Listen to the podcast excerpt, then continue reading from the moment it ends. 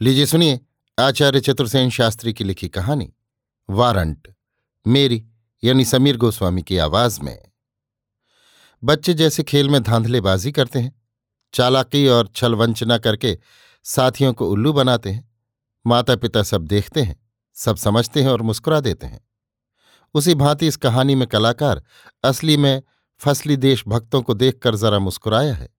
सिर्फ़ इतना ही नहीं उसने उनका जरा सा कान भी मल दिया है। शायद एक तमाचा भी जड़ा है।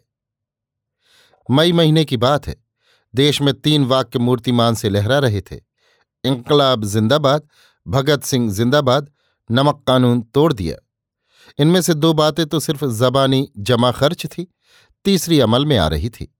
गाँव गाँव कढ़ा चढ़े थे, पानी उबल रहा था, नमक बन रहा था। नमक नहीं बन रहा था, नमक कानून तोड़ा जा रहा था। यों जो नमक बनता था, वो जान और आबरू के मोल का था। दिल्ली और शाहदरे के बीच जो कछार है, उसमें एक भट्टी बनी थी। शाहदरे के खारे पानी में उसमें श्राद्ध हो रहा था। अनेक पुरुष श्वेत खद्दर की राष्ट्रीय वर्दी डाटे और महिलाएँ केसरिया बाना धारण किए कानून तोड़ने में जुटी थीं। लॉर्ड इरविन का जमाना था। मृदु दमन में लाठीचार्ज का शस्त्र आविष्कृत हो चुका था।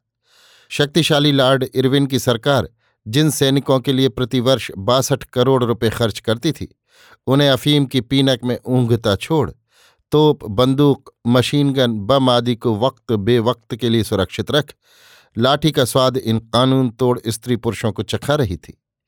बुद्धिमान अंग्रेज़ दूसरों की तबीयत को फ़ौरन समझ जाते थे। भारतीयों को लाठी ही प्रिय है, इसलिए लाठीचार्ज ही उनके लिए अमल में लाया जा रहा था। मालूम होता है, उन्हें चकबस्त का वो मिश्रा याद था। जर्मन तेरी तोपों में हम बाँस चला देंगे। बस उधर नमक कानून टूट रहा था, इधर केस लगाए जा रहे थे।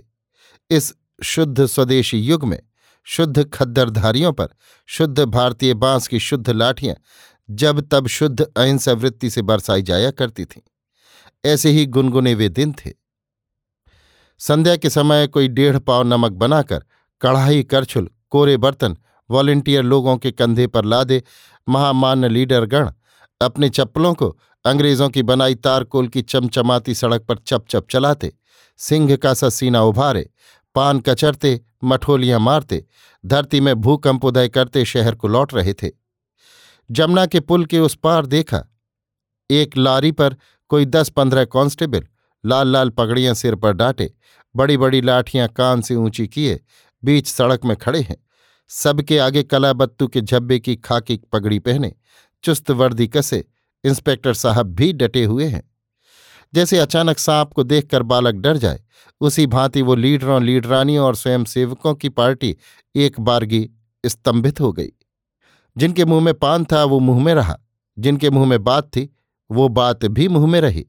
डिक्टेटर साहब एक अखबार के एडिटर थे। एडिटर तो हुए थे पेट के लिए। पर एडिटर को लीडर और लीडर प्लस एडिटर को डिक्टेटर बनना अनिवार्य होना ही चाहिए। इसलिए एडिटर उर्फ़ लीडर उर्फ़ डिक्टेटर सबसे आगे साथ थे, परंतु इस लाल झंडी को देखते ही उनकी सब टर्र हवा हो गई, कानून तोड़ रेलगाड़ी वहीं स्टॉप हो गई। सब एक दूसरे का मुँह देखने लगे। वे आँखों में कह रहे थे, पुलिस जेल पुलिस जेल। एक महिला ने आगे बढ़कर दर्प से कहा, भाइयों, डरने की क्या बात है? आगे बढ़ो। अगर ये हमें गिरफ़्तार करने आए हैं तो चलिए हम गिरफ़्तार होंगे। पार्टी में गर्मी आ गई। पहले धीरे धीरे पीछे स्वाभाविक गति से पार्टी की पार्टी आगे बढ़ी। निकट आने पर इंस्पेक्टर ने सबको ठहरने का संकेत किया। फिर वो मोटर की छत पर चढ़ गया और वहाँ से उसने कागज़ में से कुछ लोगों के नाम सुनाकर कहा, इनके नाम वारंट हैं। इनमें से जो हाजिर हों, वे थाने में पहुँच जाए। सुनकर भीड़ ने तीनों पेटेंट नारे बुलंद किए। डिक्टेटर साहब ने अपना नाम लिस्ट में न सुनकर संतोष की सांस ली, फिर जरा रोआब से आगे बढ़कर बोले, क्या मैं जान सकता हूँ कि मेरा नाम इस लिस्ट में क्यों नहीं? इंस्पेक्टर ने मुस्कुराकर कहा, मैं अफसरों से पूछकर बता सकता हूँ, मगर मैं इन सब के साथ जाऊँगा। वहाँ बिना बुलाए मेहमानों के लिए जगह नहीं है। इंस्पेक्टर हंसा और दलबल सहित चला गया। पार्टी क्षण भर चकित रही, फिर नारे लगाए और आगे बढ़ी। डिक्टेटर साहब ने पूछा तो क्या आप लोग थाने में जाकर गिरफ़्तार होंगे? अवश्य हम लोग थाने जा रहे हैं। और मैं, आप हमें पहुंचाकर ऑफ़िस जाएँ, दूसरा बैच तैयार करें, कल यहाँ आकर फिर नमक बनाए। इसके बाद पार्टी ने सफ बनाई और देशभक्ति के गीत गाती कोतवाली की तरफ़ चली। नगर निवासियों की भीड़ उसके साथ थी। कौमी नारे आसमान और धरती को दहला रहे थे। कोतवाली के फाटक पर पहुंचकर दल रुका। इंस्पेक्टर ने डिक्टेटर साहब से कहा अब आप क्या चाहते हैं?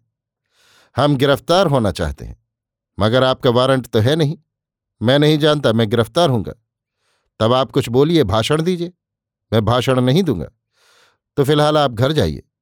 इंस्पेक्टर ने अपनी आसामियों को अंदर किया और डिक्टेटर साहब इनकलाब जिंदाबाद के नारों में तैरते हुए घर पहुँचे। दूसरे दिन उन्हीं के अखबार में उनकी वीरता, साहस आदि के बखान के साथ ही उनका फ़ोटो भी छपा। इसके तीन दिन बाद डिक्टेटर साहब कांग्रेस ऑफ़िस में बैठे थे। इर्द गिर्द लीडर और लीडरानियाँ भी थीं। बहुत सी बातें हो रही थीं। टर्र साहब की उस दिन की हेकड़ी की चर्चा जोरों पर थी। एक ने कहा, कमाल किया आपने। जब आप शेर के सामने सीना तान कर उनके सामने खड़े हुए तो देखते बनता था। दूसरी एक महिला बोली, क्यों नहीं?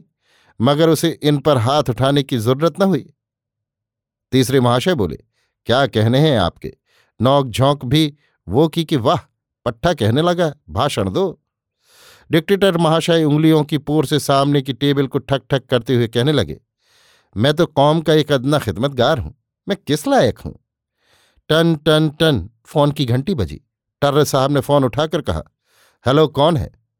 मैं पुलिस थाने से बोल रहा हूँ। टर्र साहब ने आँखें कपार पर चढ़ाकर कहा, पुलिस थाने से? मित्रमंडल ने चमक कर कहा, क्या पुलिस थाने से? जी हाँ आप प्रसाद डिक्टेटर है ना? हाँ हाँ मैं डिक्टेटर हूँ साहब। तो आपका वारंट है। वारंट डिक्टेटर साहब का चेहरा सफ़ेद हो गया। मित्र मंडली ने उत्तेजित होकर कहा वारंट जी हाँ वारंट है। आप क्या चाहते हैं? आपको गिरफ़्तार करने हम लोग वहाँ आए या आप स्वयं गिरफ़्तार होने थाने में तशरीफ़ ला रहे हैं? थाने में? धीमे स्वर से टर्र साहब के मुँह से निकल गया। उन्होंने थूक सटक कर मित्रों से पूछा कहिए, आपकी क्या राय है? वे पूछते हैं, थाने में मैं आ रहा हूँ या वे लोग गिरफ़्तार करने यहाँ चले आए? सब लोग चीख कर बोले, लोग आपका जुलूस बनाकर ले चलेंगे। उनसे कह दीजिए, उन्हें अपने मनहूस कदम यहाँ लाने की ज़रूरत नहीं। फ़ोन खट से रख दिया गया। मित्रों में स्फूर्ति आ गई। एक महाशय ने उछलकर फ़ोन उठा लिया और दनादर नगर के दस बीस मुख्य मुख्य ठिकानों को फ़ोन कर दिया। देखते ही देखते ऑफ़िस के बाहर आदमियों की भीड़ लग गई। इनकलाब जिंदाबाद के नारों से आसपास के मकान हिल गए। वॉलेंटियर लोग सफ बाँध कर खड़े हो गए। महिला मंडल केसरिया बाना धारण किए, राष्ट्रीय गान गाता आधम का। बड़ा सा कौमी झंडा झूमने लगा। टर्र साहब के घर की स्त्रियों ने उनकी निकासी बड़ी तैयारी से उसी भांति की, जिस भांति दूल्हे की घुड़ चढ़ी होती है। उन्हें नहला धुलाकर बढ़िया वस्त्र पहनाए गए। दही रोरी का तिलक लगाया और फूलों का हार गले में पहनाया। सज धज कर डिक्टेटर साहब जब बाहर आए तो वज्र गर्जन की भांति तीनों नारे बुलंद हुए। एक बढ़िया मोटर कार लोग मांग लाए थे, उसे फूलों से सजा दिया गया था। टर्र साहब धर्मपत्नी सहित उसमें बैठे और हज़ारों स्त्री पुरुषों के जुलूस के साथ पुलिस कोतवाली की ओर चले। ज्यों ही जुलूस निकलकर बाज़ार में आया, खटाखट बाज़ार की दुकानें बंद होने लगीं। पूरी हड़ताल हो गई। थाने तक पहुँचते पहुँचते जुलूस पाँच हज़ार आदमियों का हो गया। थाने के फाटक पर जुलूस रुका। थाने वाले चौकन्ने हो गए पुलिस के जवानों ने लाठियाँ संभाली। टर्र साहब फूल मालाओं से लदे हुए मोटर से उतरे। चुने हुए लीडरों के साथ डिक्टेटर साहब शान से अकड़ते हुए थाने में घुस गए। भीड़ सहित स्वयंसेवक दल बाहर इनकलाब जिंदाबाद के नारे बुलंद करता रहा। थानेदार साहब बैठे ज़रूरी कागजात देख रहे थे। डिक्टेटर साहब और लीडर साहबान को इस शान से आते देख उन्होंने बड़े तपाक से उठकर उनसे हाथ मिलाया, कुर्सियाँ मंगाई। बैठने पर टर महाशय ने मुस्कुराकर कहा, मैंने खुद ही आना मुनासिब समझा। दरोगा जी मिलनसार थे, बोले, बड़ी मेहरबानी की। इसके बाद उन्होंने एक सिपाही को पान लाने का हुक्म दिया। कुछ देर दोनों पार्टियाँ चुप रहीं। पान खाने के बाद दारोगा जी ने कहा, कहिए मैं आपकी क्या खिदमत कर सकता हूँ? हमें बहुत खुशी है कि आप इतने खुश अखलाक हैं। आखिर तो हमारे भाई ही हैं। आप अपनी ड्यूटी पूरे तौर पर अदा करते हैं। इसका हमें जरा भी मलाल नहीं। दारोगा जी ने चिंता का भाव मुख पर लाकर कहा, हमें आप साहबान के भाई कहलाने की इज़्ज़त तो नहीं मिल सकती। अलबत्ता आप हमें खिदमतगार कह सकते हैं। अमन अमान कायम रखने के लिए हमारी उतनी ही ज़रूरत आपको है जितनी सरकार को। बेशक बेशक दो तीन लीडरान बोल उठे, आप खुशी से अपनी ड्यूटी अदा कीजिए। बात आगे बढ़ती जा रही थी। पुलिस थाना चौपाल बन रहा था। बेचारे दारोगा जी कुछ मतलब नहीं समझ रहे थे। बाहर भीड़ ने आफत मचा रखी थी। सिपाही कई बार भीड़ को हटाने की इजाज़त मांग चुके थे। परंतु दारोगा जी इस इंतजारी में थे कि ये लोग कुछ कहें तो इनके यहाँ आने का कारण मालूम हो। आखिर उन्होंने कहा, आप लोगों के लिए शरबत मंगाया जाए? जी नहीं, आपकी मेहरबानी है। तो फरमाइए, क्या हुक्म है? हुक्म की इंतजारी तो हम लोगों को है। मैं तो कह चुका हूँ कि मैं आपका और सरकार का खादिम हूँ। तो इसमें हमें कुछ शिकायत थोड़े ही है। ये आपकी मेहरबानी है। थोड़ी देर फिर सन्नाटा। अंत में एक सज्जन ने खड़े होकर कहा, दारोगा जी, आखिर कब तक आप ये शराफत का लिहाज रखेंगे? अब डिक्टेटर साहब हाजिर हैं, इन्हें गिरफ़्तार करके जब्ते की कार्यवाही कर डालिए.